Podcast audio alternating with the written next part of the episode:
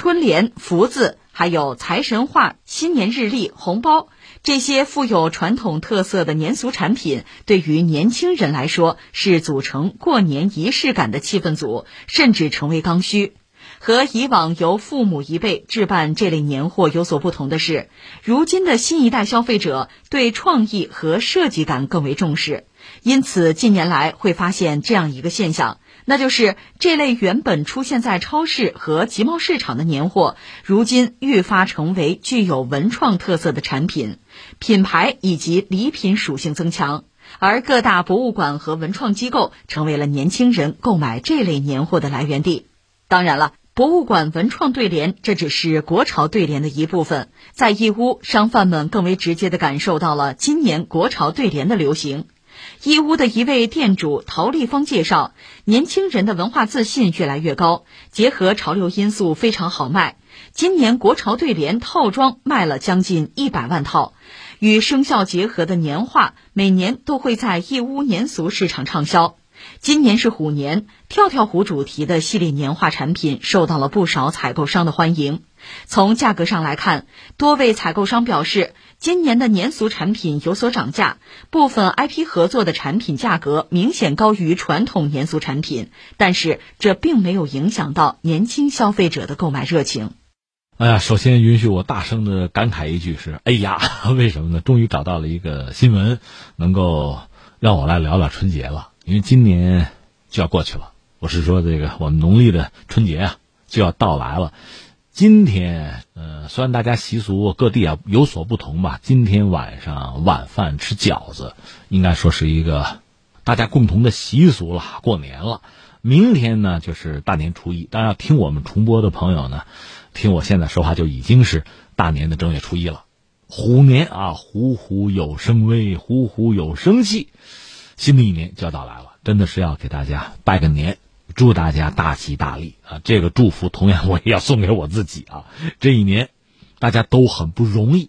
其实我们彼此给对方留下的就是一个不断奔跑的和命运抗争的背影吧。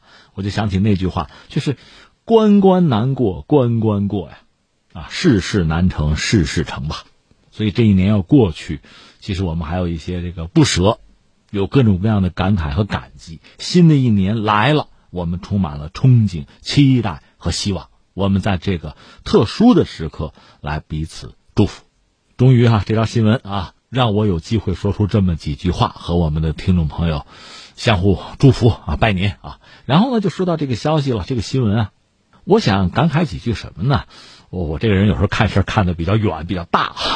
可能也比较宏观、比较虚啊。我想起什么了？你看啊，就是说人类进入工业文明啊、科技时代之后，就是你看十七、十八世纪、十九世纪啊，你习惯的是什么呢？是人类在哪个领域的突破啊？就各种各样科技的成果啊，什么蒸汽机啊，什么钢铁的冶炼和加工啊，汽车的发明啊，石油的开采啊，我们习惯的是这些东西。一说科技，我们首先想到的就是这些。在物理世界存在的东西，这种突破确实是人类是从自然界中汲取了各种各样的力量，然后呢用于自身的发展，很伟大的。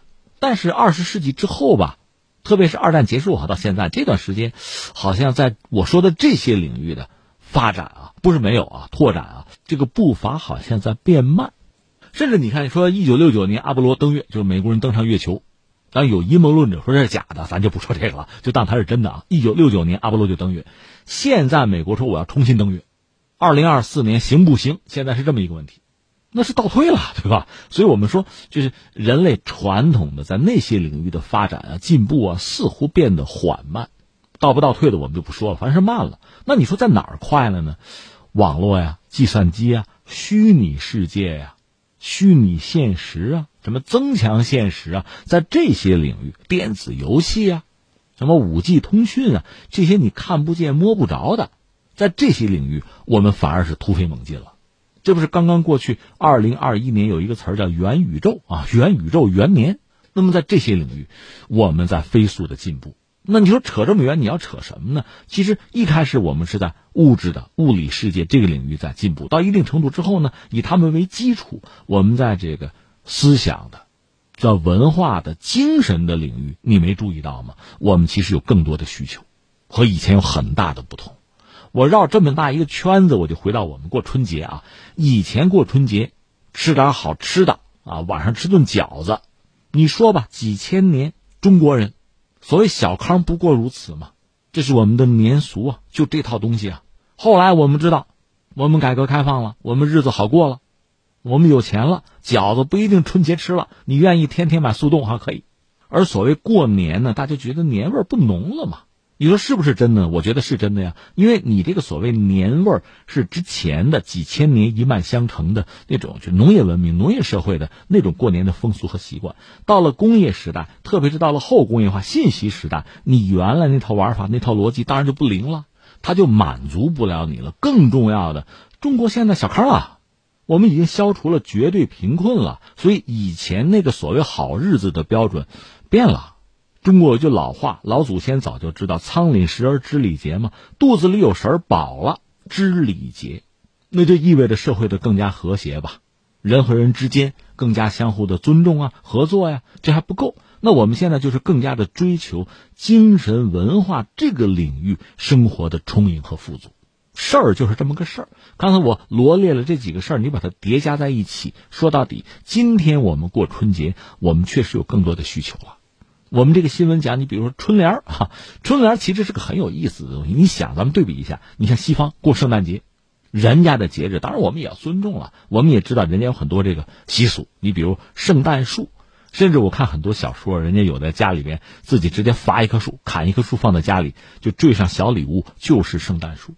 如果说不这么搞，那也好办。中国有个地方叫义乌，全世界范围内过圣诞节的，哈，圣诞节前都到义乌来订货。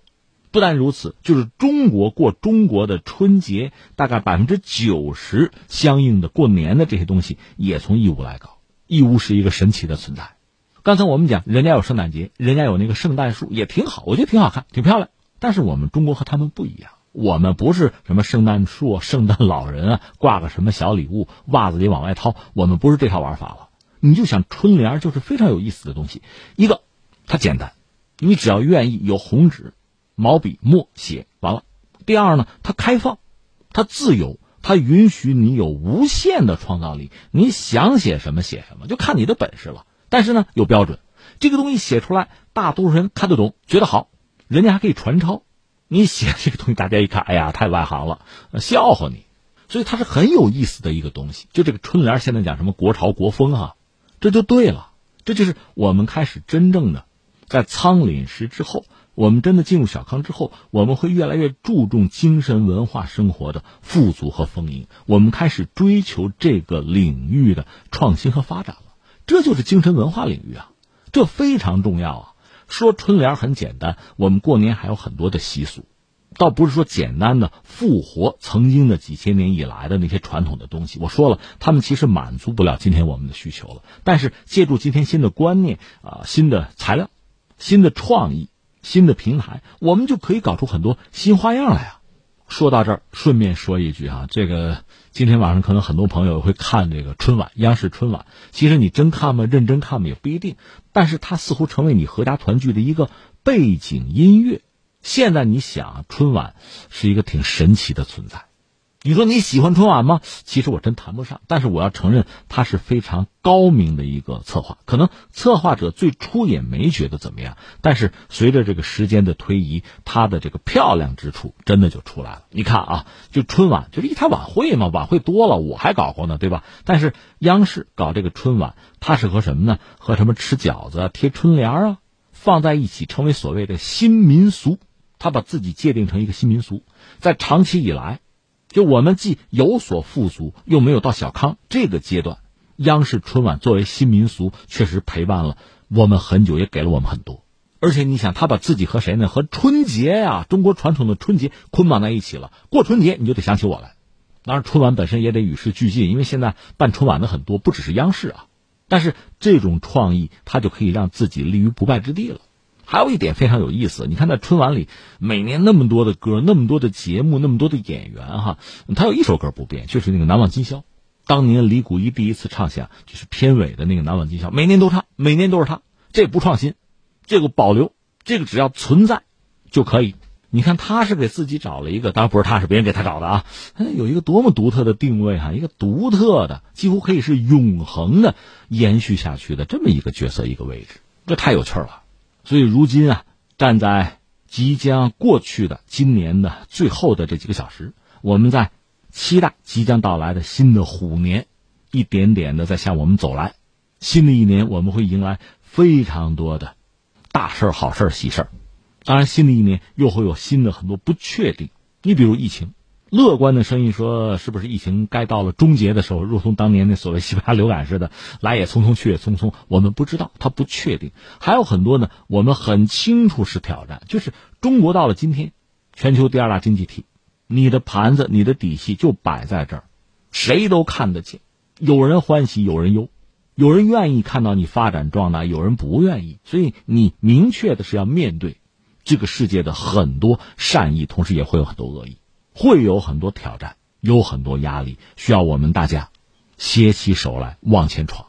这个新闻告诉我们，即使是年轻的一代对中国传统的那些民俗啊，那其实是经过几千年历史的筛选留下来的很精华的东西。是我们这个民族的传统的文明和文化的很具代表性的符号。我们今天的年轻人呢，对这些东西感兴趣，认识它，尊重它，传承它，而且想很好的使用它，发扬光大它，这是一个真正的好消息。